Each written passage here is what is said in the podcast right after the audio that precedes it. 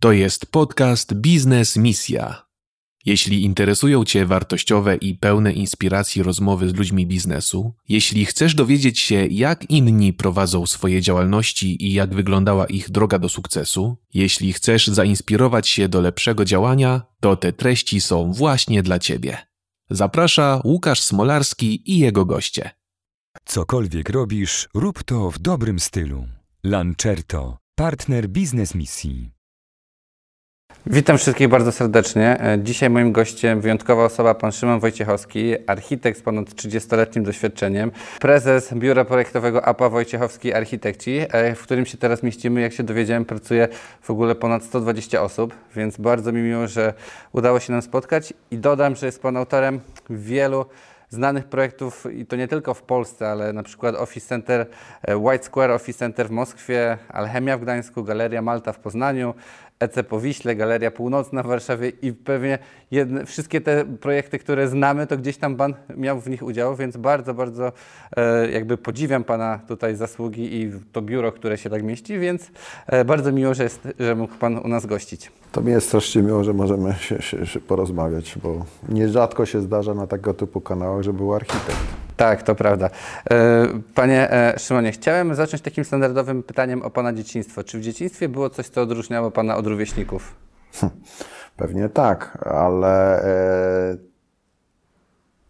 to jest trochę ukryte pytanie, dlaczego się staje takim kimś dziwnym jak architekt w tym, w tym pytaniu. Więc u mnie sytuacja była taka, że ja mieszkałem w samym centrum Warszawy i w tym centrum Warszawy była w tym czasie, jak ja byłem bardzo młody, miałem tam kilka, kilkanaście lat, była wielka budowa w domu w centrum przejścia podziemnego. I to było moje ulubione, pozakazane e, miejsce zabaw. I ta atmosfera e, budowy, e, to, że skomplikowanie tego procesu, że ktoś jest taki, ktoś za tym stoi, ktoś to wszystko rysuje, no fascynowało mnie i jakoś tam pewnie zostawiło swoje ślady w tych wyborach, przed którymi każdy z nas stoi. Aczkolwiek ewolucja postrzegania zawodu architekta bardzo, bardzo się zmienia w czasie. Mhm, ale to jak to się stało, jestem ciekawy właśnie, już trochę Pan powiedział o tym zainteresowaniu architekturą, ale jak to się stało, że został Pan architektem, został Pan jednym z najbardziej rozpoznawalnych architektów? Po pierwsze, przy, przy zapowiedzi mówił Pan, że ja jestem autorem. Małe sprostowanie. Nasza firma jest autorem tych opracowań.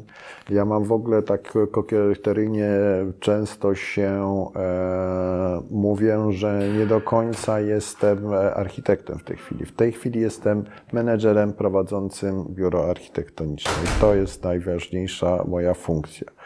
Jak to się stało? No, trochę przypadkiem, to znaczy jak zwykle. No, załóżmy, że jestem architektem, wychodzę ze studiów.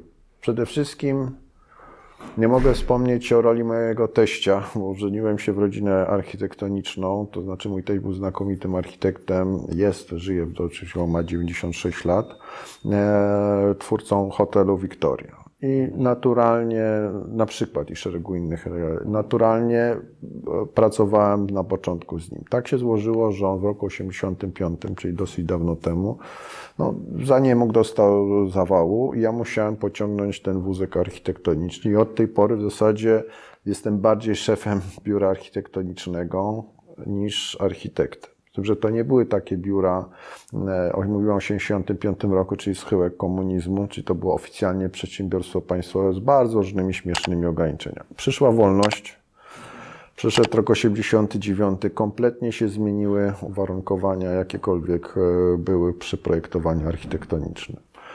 No i wtedy właśnie stałe, mieliśmy to, co po angielsku nazywa window of opportunity, czyli miejsce, gdzie byliśmy w dobrym miejscu, w dobrym czasie e, w, w, w, i to okienko udało nam się strzelić i utrzymać. Czyli byliśmy młodym biurem, skomputeryzowanym, w związku z tym stare biura, które nie były skomputeryzowane, nie miały pojęcia, jak to się robi nowocześnie, po prostu powoli odchodziły w przeszłość. Znaliśmy angielski, bo też trzeba powiedzieć, że dla mnie bardzo ważne było e, też za czasów komunizmu e, prowadzony program wymiany przez nieodżałowanego Jerzego Staniszkisa między University of Detroit a Politechniką Warszawską. Udało mi się być, studiować pół, pół roku, czyli semestr w, w Detroit, tam nabyć angielskie. Pojawili się nowi e, klienci.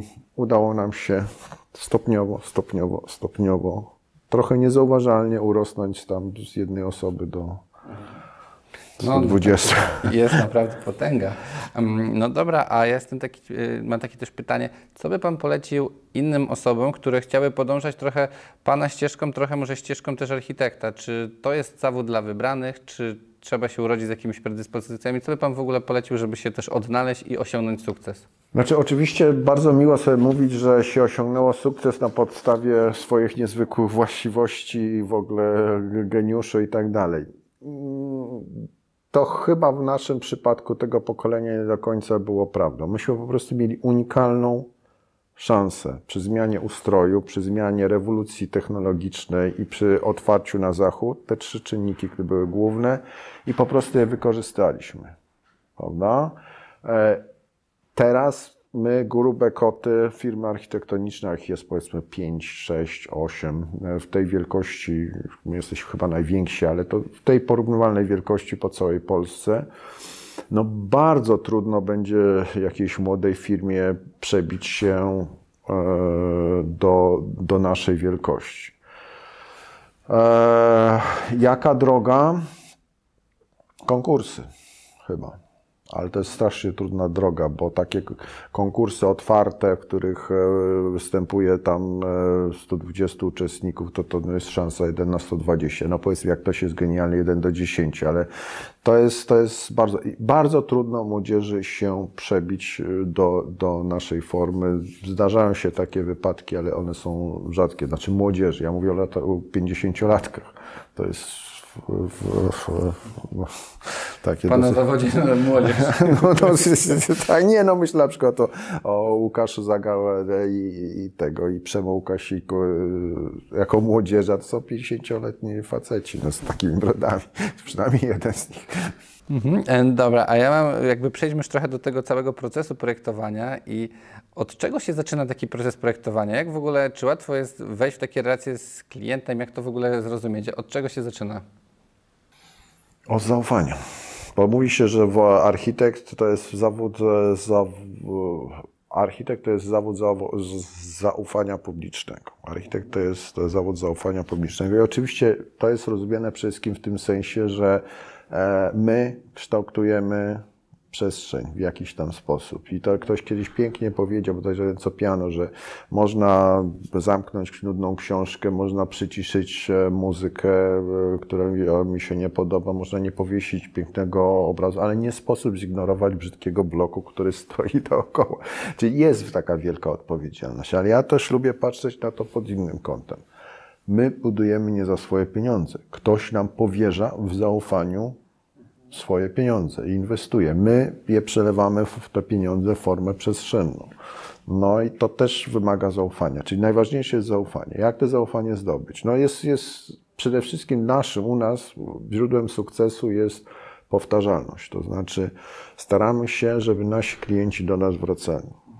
No, to jest zresztą, jak my mamy portfolio nasze, przedstawiamy listę naszych projektów, to zawsze podkreślam, spójrzcie, tu jest e, firma Edzilinko, obecnie Whitestar, 20 projektów. Torus, praktycznie wszystkie projekty, jakie powstały.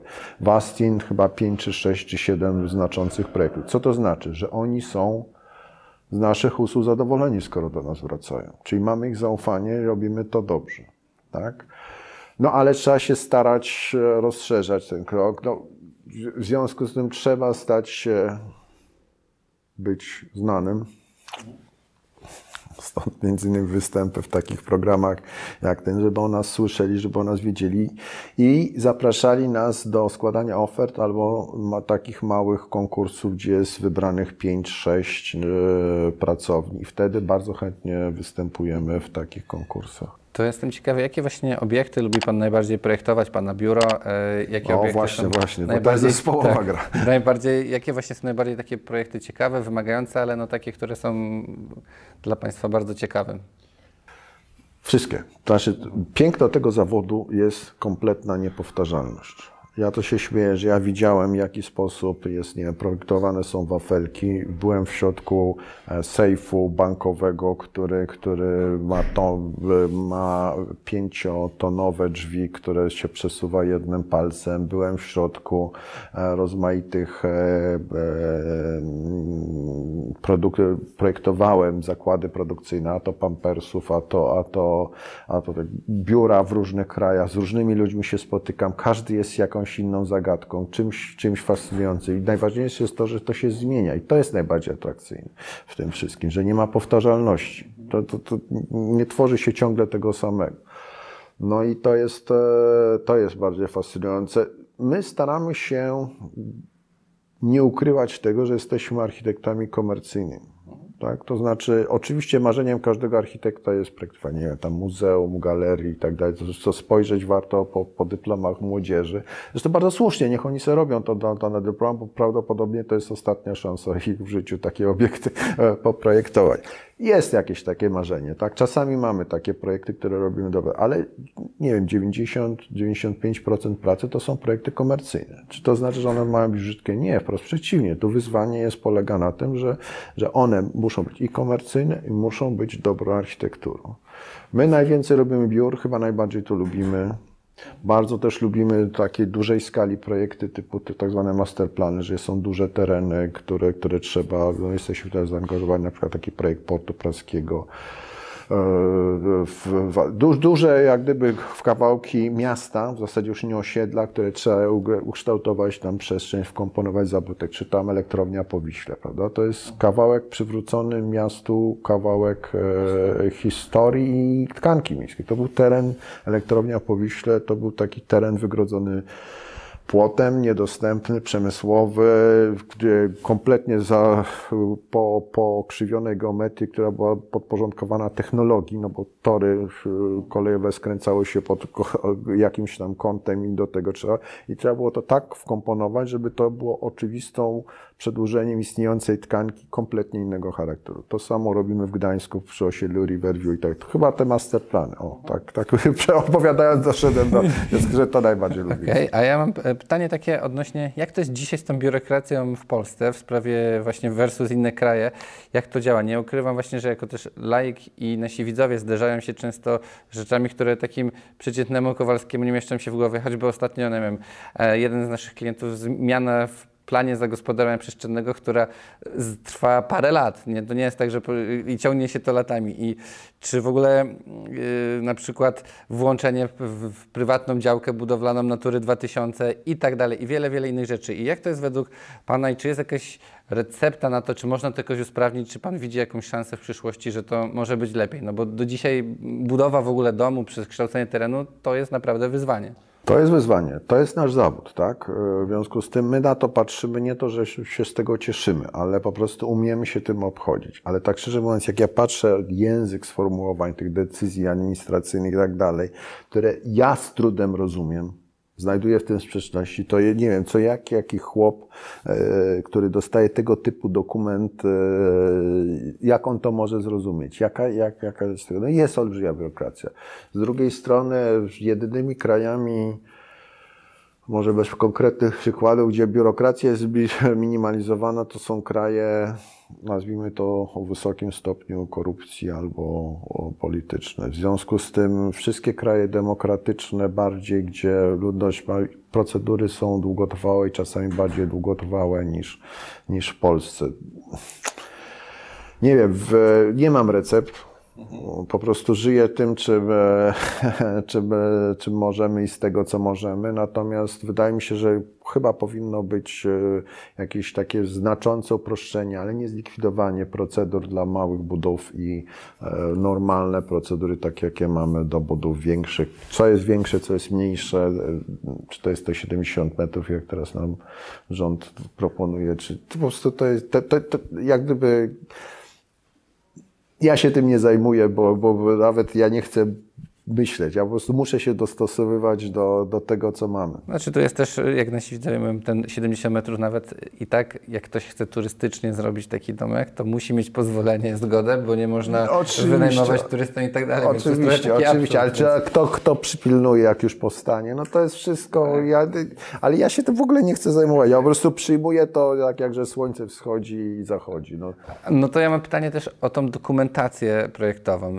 Jak to jest, że dzisiaj w takiej erze, gdzie mówimy o zero waste, o sustainability, o dbaniu o planetę, yy, przy budowie domu, przy samych przyłączach, przy różnych dostajemy nie wiem, przy, przy projekt budowy zwykłego domu z przyłączami, zgodami, to ma Pan po kilka razy tych projektów parę sztuk, więc to jest po cztery, no to to są setki kartek papieru niepotrzebnych de facto, bo przecież moglibyśmy to zrobić cyfrowo i czy, myśli Pan, dlaczego tak jest? No bo No po prostu jest sprawa edukacji w, w szkoleniu, ale my jesteśmy bardzo posunięci w tym procesie komputerowych. Wszystko, co projektujemy e, jest, jest trzywymiarowe, BIM-owe, czyli Building Information Modeling, czyli w zasadzie budynek jest stworzony w trzech wymiarze w, w komputerach. To są olbrzymie pliki, gigabajty e, wielkich serwerowni i tak dalej.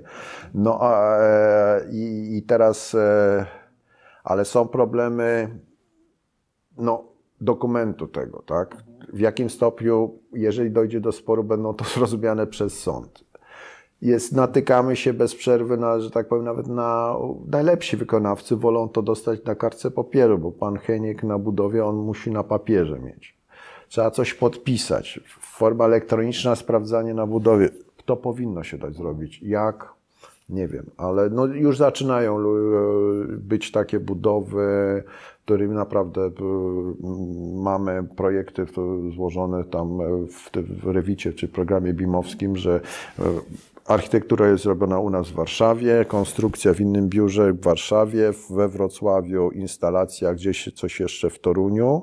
E, i teraz to jest składane w, jeden model komputerowy i klient w każdej chwili na, przy pomocy iPada czy nawet e, smartfona widzi to wszystko złożone, nie może tam e, ingerować, ale, ale to wszystko widzi i w zasadzie te wszystkie ma informacje ma wielkie, to jest, to jest po prostu bardzo trudne i to kiedyś do tego dojdzie, ale to i trzeba będzie blockchain, żeby, żeby, że tak powiem, nie było możliwe zmiany, no bo daje się teraz plik, ten plik można edytować mniej lub bardziej w sposób zauważalny. To to ja zrobiłem te schody za wysokie, czy ktoś to zrobił.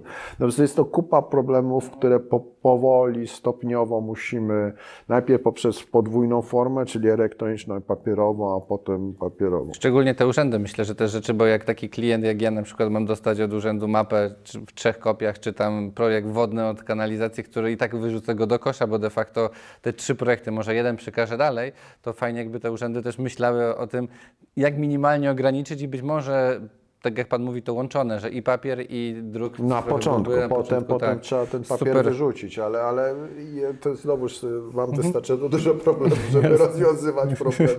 Um, ja jestem ciekawy odnośnie też wycinania lasu i budowy różnych tam osiedli. W ogóle jak myśli Pan, y, czy jest, y, no, jak ten dzisiaj w ogóle się kształtuje, te, te wycinki lasu, bo za, mówi się z jednej strony, że państwowe gdzieś tam się ktoś wycina i różne rzeczy powstają, a z drugiej strony jako prywatny właściciel gruntu, gdzie jest las, nie mogę zrobić nic, nawet pewnie przysłowiowego domku na zgłoszenie. Znaczy to jest z tym wycinaniem, to jest, to jest to bardzo, bardzo różnie. To znaczy generalnie rzecz biorąc, moim zdaniem e, racjonalne wycinanie jest niezbędne. Tak? E, Racjonalne wycinanie będzie się zdarzało i racjonalne wycinanie i sadzenie nowego lasu wbrew pozorom jest bardzo ekologiczne. Przez strukturę tych lasów państwowych my naprawdę nie wiemy, czy to jest, e, czy to jest w jakikolwiek sposób racjonalne, czy nie. Po prostu nie mamy pojęcia, nie mamy kontroli. W związku z tym na przykład e, my mamy taką komórkę, w której usiłujemy doprowadzić do zaprojektowania domów z drewna. Biur, biurowców trzykondygnacyjnych całkiem sporych, rzędu 6 tysięcy, o konstrukcji kompletnie drewnianej, drewna klejonego. No tak, ale do tego wycinacie lasy, mówią. Nie, nie do końca, bo to jest tak, że no, w ogóle to jest problem ekologiczny, jest w ogóle straszliwym problemem, który nas stoi. Moim zdaniem to właśnie, a wśród różnych problemów typu śmieci i tak dalej, największym problemem jest emisja CO, czyli e, gazów cieplarnianych, co powoduje ocieplenie klimatu. I teraz, jeżeli drzewo rośnie, pochłania e, dwutlenek węgla i on jest składowany w formie drewna, z którego wznosi się budynek. I póki on się nie spali albo nie zgnije, to te CO, ten dwutlenek węgla pochłonięty z atmosfery w tym budynku zostanie. W tym sensie jest to ekologiczne. Prawda? E, W związku z tym drewna trzeba wycinać racjonalnie. Dobre ga- gatunki, w sposób prowadzony ekologicznie. To nie jest, e, znaczy ja się w tym się bardzo interesuję, ale to jest bardzo trudne i nie wiemy, czy to jest tak jest robione. No raczej działania przy Puszczy Białowieskiej nie do końca budują, za, budują, budują zaufanie. No bo teraz No- gdzieś na, był jakiś przepis, że przez ten COVID też zaczęli gdzieś wycinać A no nie, no tak, ale jej, to bardzo mi się spodobało takie sformułowanie takiego krytyka architekta Arona Beckiego, że każdy akt budowania jest, e, building is an act of violence, czyli budowanie jest aktem przemocy na naturze. My się nie pytamy natury, my coś jej, be, beton lejemy, emitujemy CO i tak dalej. W związku z tym trzeba to zrobić tak, żeby ten powstały budynek był albo bardzo nietrwały, e, w sensie, że miał 7 lat stał i te same elementy w sposób inny przekonfigurowały, czy to jest e, korporacja recyklarna, że budynek nie jest, e, nie jest potem źródłem śmieci, tylko jest po prostu źródłem cennych surowca, albo wprost przeciwnie, zbudować go w sposób bardzo trwały, żeby on bardzo, bardzo długo stworzył. Jak zbudować e, budynek trwały? No jest parę takich zasad, które sobie sformułowałeś. No, wszystkim będzie pięknie. Jak go wpisze ktoś na listę e, zabytków, to, no to nie ma bata, e, będzie trwał. Jak się, po drugie, musi być otwarty na przyszłość. Czyli nie można zaprojektować do konkretnych, od, od domu, prawda? Nie można zaprojektować, że dla Zuzi, która ma 5 lat, bo Zuzia będzie miała 18 lat i za, za parę lat, a ten budynek to będzie ten sam, czyli, czyli tak samo dotyczy budynków biurowych, czyli budowa- projektowanie na przyszłość, której nie znamy. Otwarte projektowanie, y, zapraszanie zmian. To znaczy, nikt, w naszym, w naszym rozumieniu architektury budynek nie powinien być zamkniętą formą, w której nic ktoś inny w przyszłości nie może dobudować. Ja to się śmieję, jakby był konserwator budynku zabytków na Wawelu, no to absolutnie nie byłoby kaplicy Zygmuntowskiej, bo nikt nie wyraził na to zgody. Po, po trzecie, musi być to na podstawach ekonomicznych, żeby to budynek się opłaca. Jak budynek się opłaca, to jest w nim życie i się wszystko dzieje, dzieje w tym. Po czwarte, e, no, trzeba stosować wszystkie tryki ekologiczne, oszczędność wody i, ta, i, i tak dalej. Piąte, bardzo ważne, nie można budować według ostatniej mody. To znaczy, jest jakiś trend w architekturze. Wszyscy budują tak. Potem jest taki bardzo krytyczny wiek e, 15 lat. Budynek już nie jest e, według ostatniej modny, ale nie jest jeszcze vintage. Bo jak już jest vintage, to nawet najbrzydszy budynek staje się, że tak powiem, fajny i tak. Czyli to jest takie określenie build classic, no te bestseller. E, To, to, staramy się tego trzymać z różnym skutkiem. No, to ja właśnie jeszcze w tej kanwie chciałem zapytać, a co myśli Pan jako architekt, o, no i też trochę, Polak, e, o ładzie przestrzennym w Polsce, zmianach właśnie w jakości architektury, które no, mamy na przestrzeni właśnie tych ostatnich lat, 20 na przykład? Znaczy, przede wszystkim ja uważam, że w Polsce nie ma problemu e, jak gdyby zabudowy wybitnych dzieł architektury. Jest bardzo dużo wybitnych dzieł. W Polsce jest problem bardzo złej architektury średniej. Dlatego kochamy Skandynawię, tam Niemcy, e, nie wiem, Finlandię i inne kraje nordyckie. Tam po prostu nie ma złych budynków. Nie wszystkie są wybitne. Procent wybitnych jest przypuszczenie takiego, ale po prostu tych strasznych, one są dostosowane mniej więcej, tam nie ma tej potrzeby wyróżnienia się gwiazdy. To jest taka architektka Zaha Hadid. Ona te najbardziej wydziwione budynki, które, które można było sobie wymyślić, e, stawiała. I nawet ona, ona już nie żyje, pod koniec życia powiedziała, że kiedyś to mnie interesowało budowanie budynku jak, jak, jak e, jewelry, e, czyli czegoś, jakiegoś klejnotu, żeby on świecił do otoczenia. Nie, teraz wiem, że najważniejsze jest to, co się dzieje między budynkami. Jak te budynki współpracują i magia się tworzy między budynkami, a nie, nie budynku. I to jest naszą największą bolączką w, w, Polsce. Znaczy zła jakość archi- chaotyczność architektury, a nie, a nie, a nie e, dobra. Mhm. Ale myśli Pan, że to idą te zmiany, że jednak się zmienia ta architektura na przełomie lat? Je, jeżeli się zmieni, to dzięki ludziom. Bo to ludzie, ci klienci albo nie dbają, albo mają przebujałe ego i starają się swój indywidualizm przełożyć na, na, na, na, na, na ten. I nie mają jakiejś takiej chęci dostosowywania się do, do, do, do, do tego. Czyli po prostu jest potrzebne wykształtowanie popytu na dobrą architekturę. To jest najważniejsze. Jeżeli będzie popyt, to będą architekci rysować tak, jak, jak, jak, jak e, e, że będzie ładnie. Chciałem zapytać o ten smog ostatnimi laty bardzo jakby też nagłośniony, który rzeczywiście no jest i y, czy, jak Pan myśli o tym, czy tak rzeczywiście, że są wycinane te korytarze powietrzne i, i, i, i jakby ten smog się rozprzestrzenia? Czy ma Pan jakiś pomysł? Bo wiem, że różne kraje robią różne ekrany. No przecież to, to, to znaczy znowuż to, to, to jest edukacja ekologiczna narodu, który pali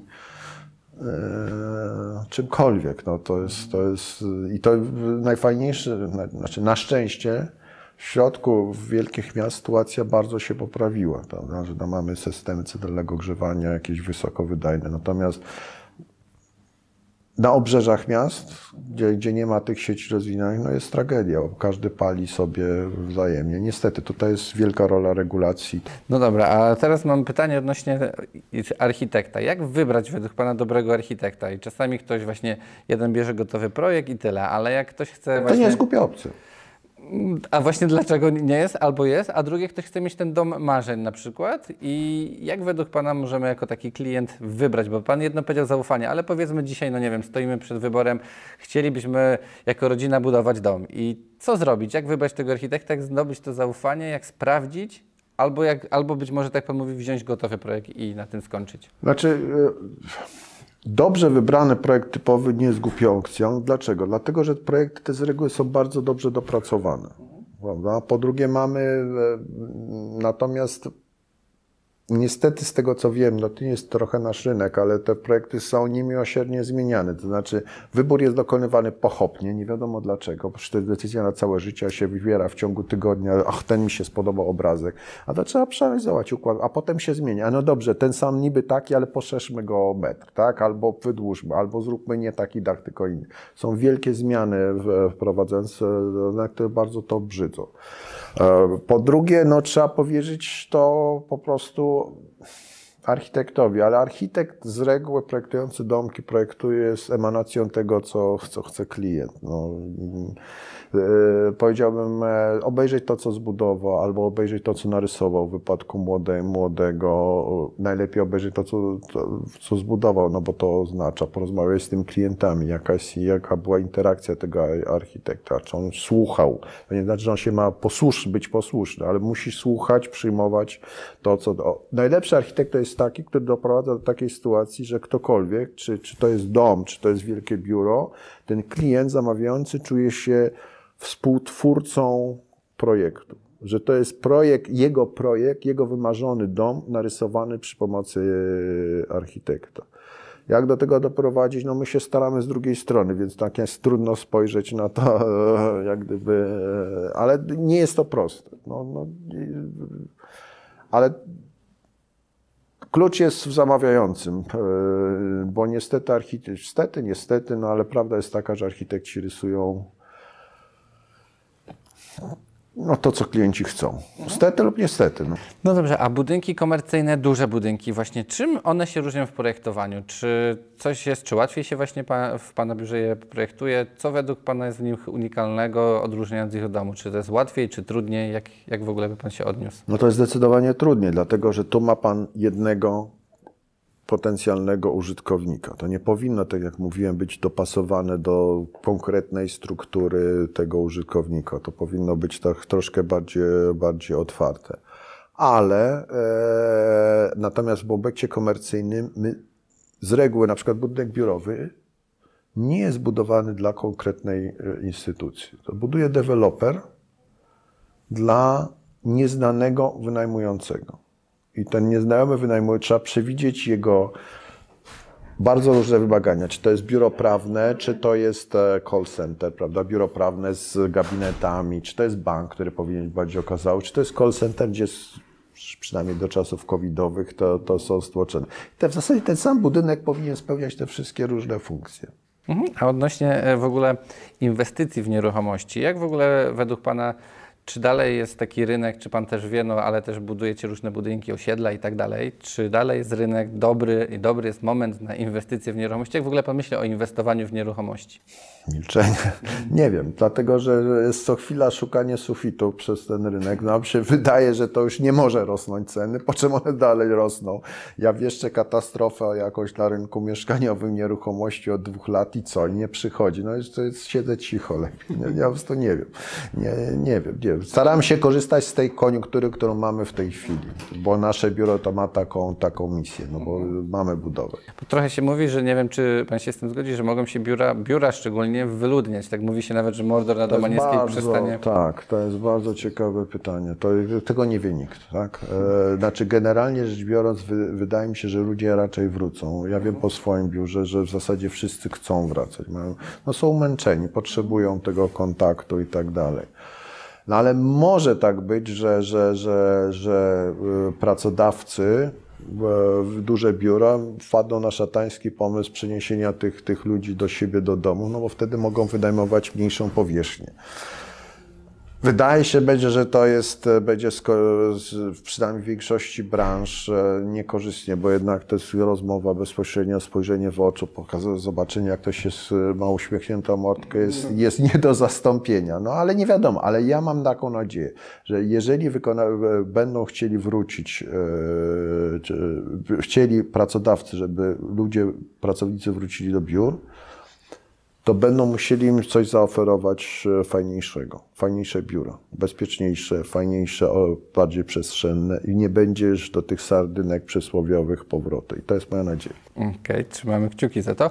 A ja w takim razie jeszcze mam pytanie, czy do Pana biura każdy się może zgłosić i też dla klientów właśnie trochę radę, jak się przygotować na spotkanie z architektem? Czy powinniśmy już coś mieć, wiedzieć? Bo gdzieś też się mówi, że architekt powinien być też dobrym psychologiem. Często są konflikty małżeńskie, wspólników i tak dalej. Uh-huh, uh-huh.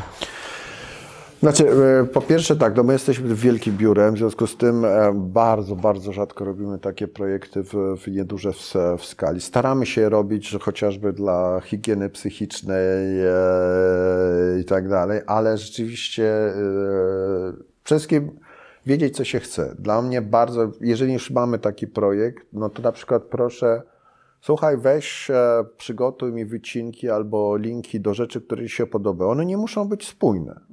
One mogą być od sasa do lasa, ale porozmawiamy, opowiemy, co się, co się podoba. Tak? Ja mówię o tych drobnych, drobnych skalach nieprofesjonalistów, bo profesjonaliści to dostamy technical brief, tam e, czy powiedziane, że biuro ma być takie, takie, taki ma takim sufitem.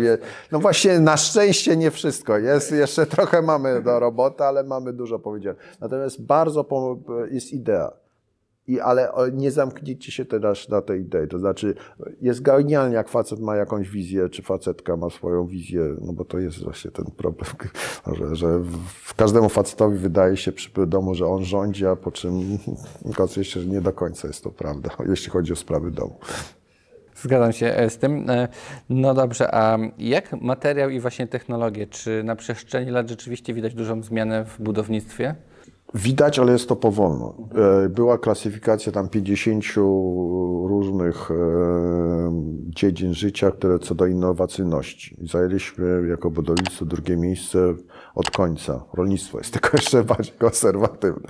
E, więc no, przez tą trwałość budynku, przez długość, jak wymaganie, żeby ten budynek no, potencjalnie no, minimum 30, a tam albo 150 V, to jest, zmiany są bardzo bardzo powolne, bardziej dotyczą takiej z tej strefy software'owo-instalacyjnej niż, niż tej substancji samej.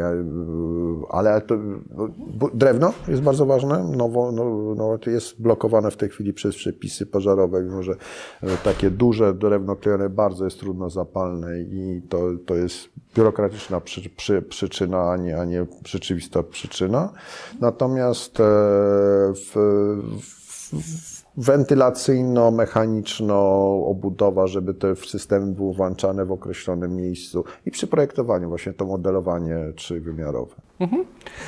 No dobra, ja jeszcze mam też pytanie o, o, widzów. Już trochę mówiliśmy, niestety trochę jestem w tych domach i tym mniejszym niż Pana biuro, ale no to też jest bardzo, jakby nasi widzowie bardzo są ciekawi. I trochę już Pan wspomniał, żeby nie robić domu podatnego na modę. I właśnie w takim razie odwracając pytanie, jak zrobić taki ponadczasowy dom, właśnie aby nie był podatny na tę modę? To znaczy dzisiaj właśnie jest modna stodoła na przykład, się mówi, że albo już może nawet nie jest modna. No ale to jest. y, No, okej. Trochę się tak jakby mówi i dawniej były jakieś domy wysokie, piętrowe, puste i tak dalej. I teraz, mm, czy jest coś, czym się kierować? Mamy, tak jak Pan mówi, ktoś się zgłasza, ma jakąś wizję, ale jak zrobić tak, żeby nie ulec tej modzie, bo żeby ten dom właśnie nam podobał się za 10, 20, 30, no i za 100 lat? No 100 lat to już się będzie podobać. Nawet 15-20 jest najgorszym wiekiem. No, pan zobaczy na budynki z lat 90. teraz. No po prostu są wyburzane albo, albo, e, albo, albo a już do tego komunizmu, którego nienawidziliśmy, są sentymenty powracające. No nic, to, to trzeba jak gdyby wie, wie, porozmawiać z architektem, który powie, panie, to będzie stało sobie. To nie można robić tego. Stodoła akurat to jest rzecz bardzo klasyczna i taka, powiedziałbym, z której można zrobić coś bardzo spokojnego i normalnego. W zasadzie wszystkiego można zrobić rzecz e, normalną i spokojną. A czy w takim razie ładny taki dom musi kosztować majątek dzisiaj, bo te ceny... Nie, to jest nie, niezwiązane moim zdaniem z ceną. Znaczy, m, ogólnie rzecz biorąc, ceny lecą, lecą do góry, tak, ale to materiał budowlanych, ale nie ma bezpośredniego funkcji, że im więcej pieniędzy, tym, tym, tym ładniejszy dom. Powiedziałbym tak, że do, no jest pewne minimum, tak, potem idzie, idzie troszeczkę w górę, ale jak już jest za dużo, to, to spada. Robi się kicz. Robi się straszny kicz. Um, a ja jestem ciekaw jeszcze o sztukę właśnie w innych branżach, czy architektura, jak Pan myśli, na przykład są jakieś samochody, ubrania, są czasami korelacje i tak dalej, kooperacje różnych firm. Jak Pan myśli, co w ogóle Pan sądzi o takich kooperacjach? Fajnie, no coś jest fajnego, coś jest tego, tylko to się dzieje na bardzo płytkim wnętrzach. Te wnętrza są bardzo łatwo zmienialne. Wnętrza są nietrwałe, tak, prawda? Przemalowanie domu z tam z no, Pininfariny czy tam jakiegoś Giorgio Armani, to, to, to, to, jest to nie jest to problem, jeżeli przejdzie moda. No, cały budynek przerobić jest, jest, jest to kłopot. Fajnie, to jest po prostu ubarwienie nam wszystkim życia, dodawanie do tej mozaiki, do tej różnorodności, o której tak chwaliłem więcej, ale, ale spokojnie, jeśli chodzi o tą trwałość, y, wielkość, wielki budynek kubatury. To ja się jeszcze chciałem zapytać odnośnie takiego bycia menadżerem. Jak udaje się Panu y, zarządzać w ogóle takim zespołem, ale też dobierać architektów, którzy są, no, muszą być kluczowi. Tu nie da się tak chyba, czy Pan ich właśnie wyszkala, czy to są już bardzo dobrej klasy? Jak się Panu udaje takich pozyskać? Większość mamy pracujących ludzi od 25 lat, 28. Znaczy staramy się zatrudniać wszystkich na długo. Bardzo, ja zawsze uczestniczę po, po procesie rekrutacyjnym i po prostu mamy bardzo staranny proces rekrutacyjny, żeby ci ludzie przede wszystkim pasowali do zespołu. Mieli do otwarte głowy. Raczej staramy się zatrudniać świeżynki i je kształtować, ale to nie jest reguła. Są fajni ludzie, się genialnie wpisują w nasze. nasze. To, to chodzi o jakąś taką otwartą osobowość i, i sposób pracy. A reguła zarządu, no, zarządzania, no to jest po prostu wyzwolić w ludziom to, co najlepsze. Nie obcinać ich skrzydełek albo przycinać je tylko w tam, gdzie są nie, e, jest to niezbędne i konieczne. Mówi się też jeszcze, że porażka przybliża nas do sukcesu. Czy Pan się z tym zgadza i w ogóle, czy, tak, czy ma Pan jakąś taką porażkę, którą może z perspektywy czasu miło wspomina, albo jednak utkwiła i gdzieś ona jest? Tych porażek jest mm, miliony. To znaczy, ja uważam, że to jest, jak to Churchill się powiedział, nie można zmarnować żadnego kryzysu. Tak? To jest za zbyt wielki kryzys, żeby go zmarnować. Albo drugie takie powiedzenie, albo, albo, albo wygram, albo się nauczę. Tak? Czyli z każdego wyciągamy. No oczywiście mamy e, i teraz z tych dużych porażek po prostu zawsze staramy się zanalizować, dlaczego żeśmy, nie, bez szukania winnych, bo to jest najgorsze, tylko pod, ale i analizować pod kątem, co można było zrobić, żeby było następnym razem to nie odnieść. No ale są czasami takie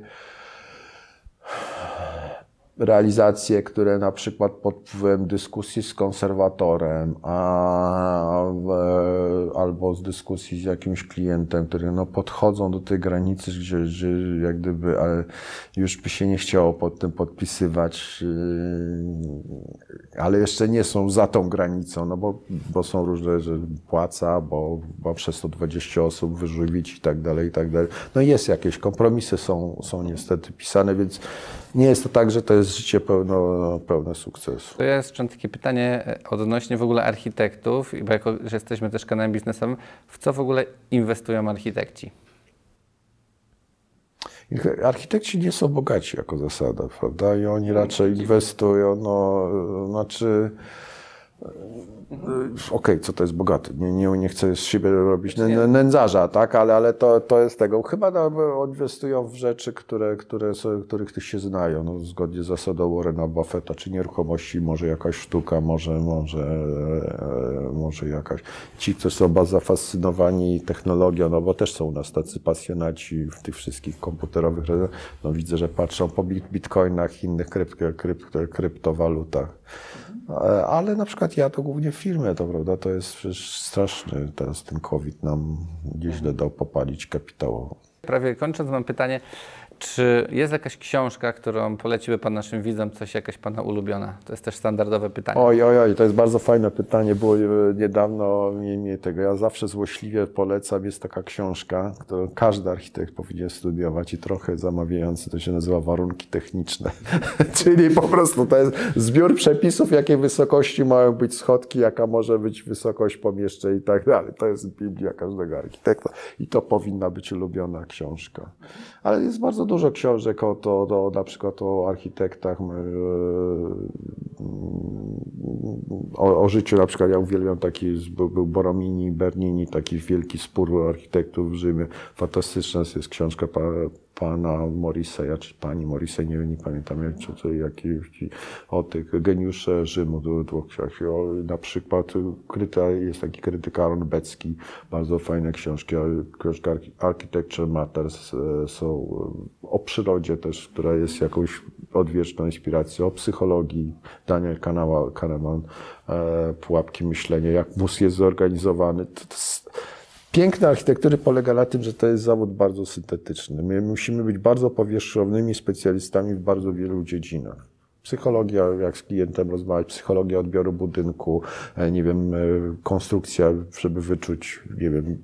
Jest to strasznie syntetyczna. My tak naprawdę jesteśmy integratorem usług.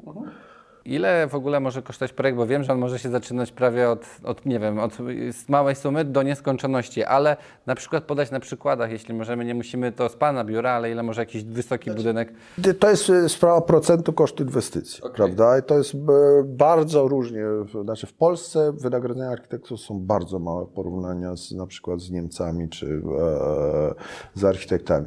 Z reguły to jest, i to powiem, szerokie widełki od dwóch do 6-7% inwestycji. Im projekt jest mniejszy, tym e, ten procent jest większy, no bo papierów z domem jednorodzinnym to jest, jak jest, to jest tyle samo praktycznie, co z olbrzymim budynkiem. No, że przesada. E, po drugie jest e, no, położenie. Jak mamy opiekę konserwatora, to nam strasznie dużo czasu zajmuje, e, no to wtedy trwa to dłużej, jest to bardziej kosztowne. To jest trochę tak, że przychodzi do, do mnie klient, ile kosztuje projekt. To ja mówię, proszę pana, pan to przychodzi do mnie, to, jakby powiedział, przyszedł pan do salonu samochodowego, poproszę samochód. No.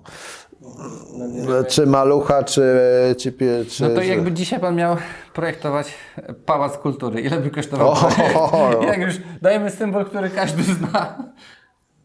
Nie wiem, to jest, nie, nie, nie, ciężko, ciężko powiedzieć. No, to byłby straszny obiekt do projektowania, bo na, wszyscy by mieli do powiedzenia o, o Pałacu Kultury.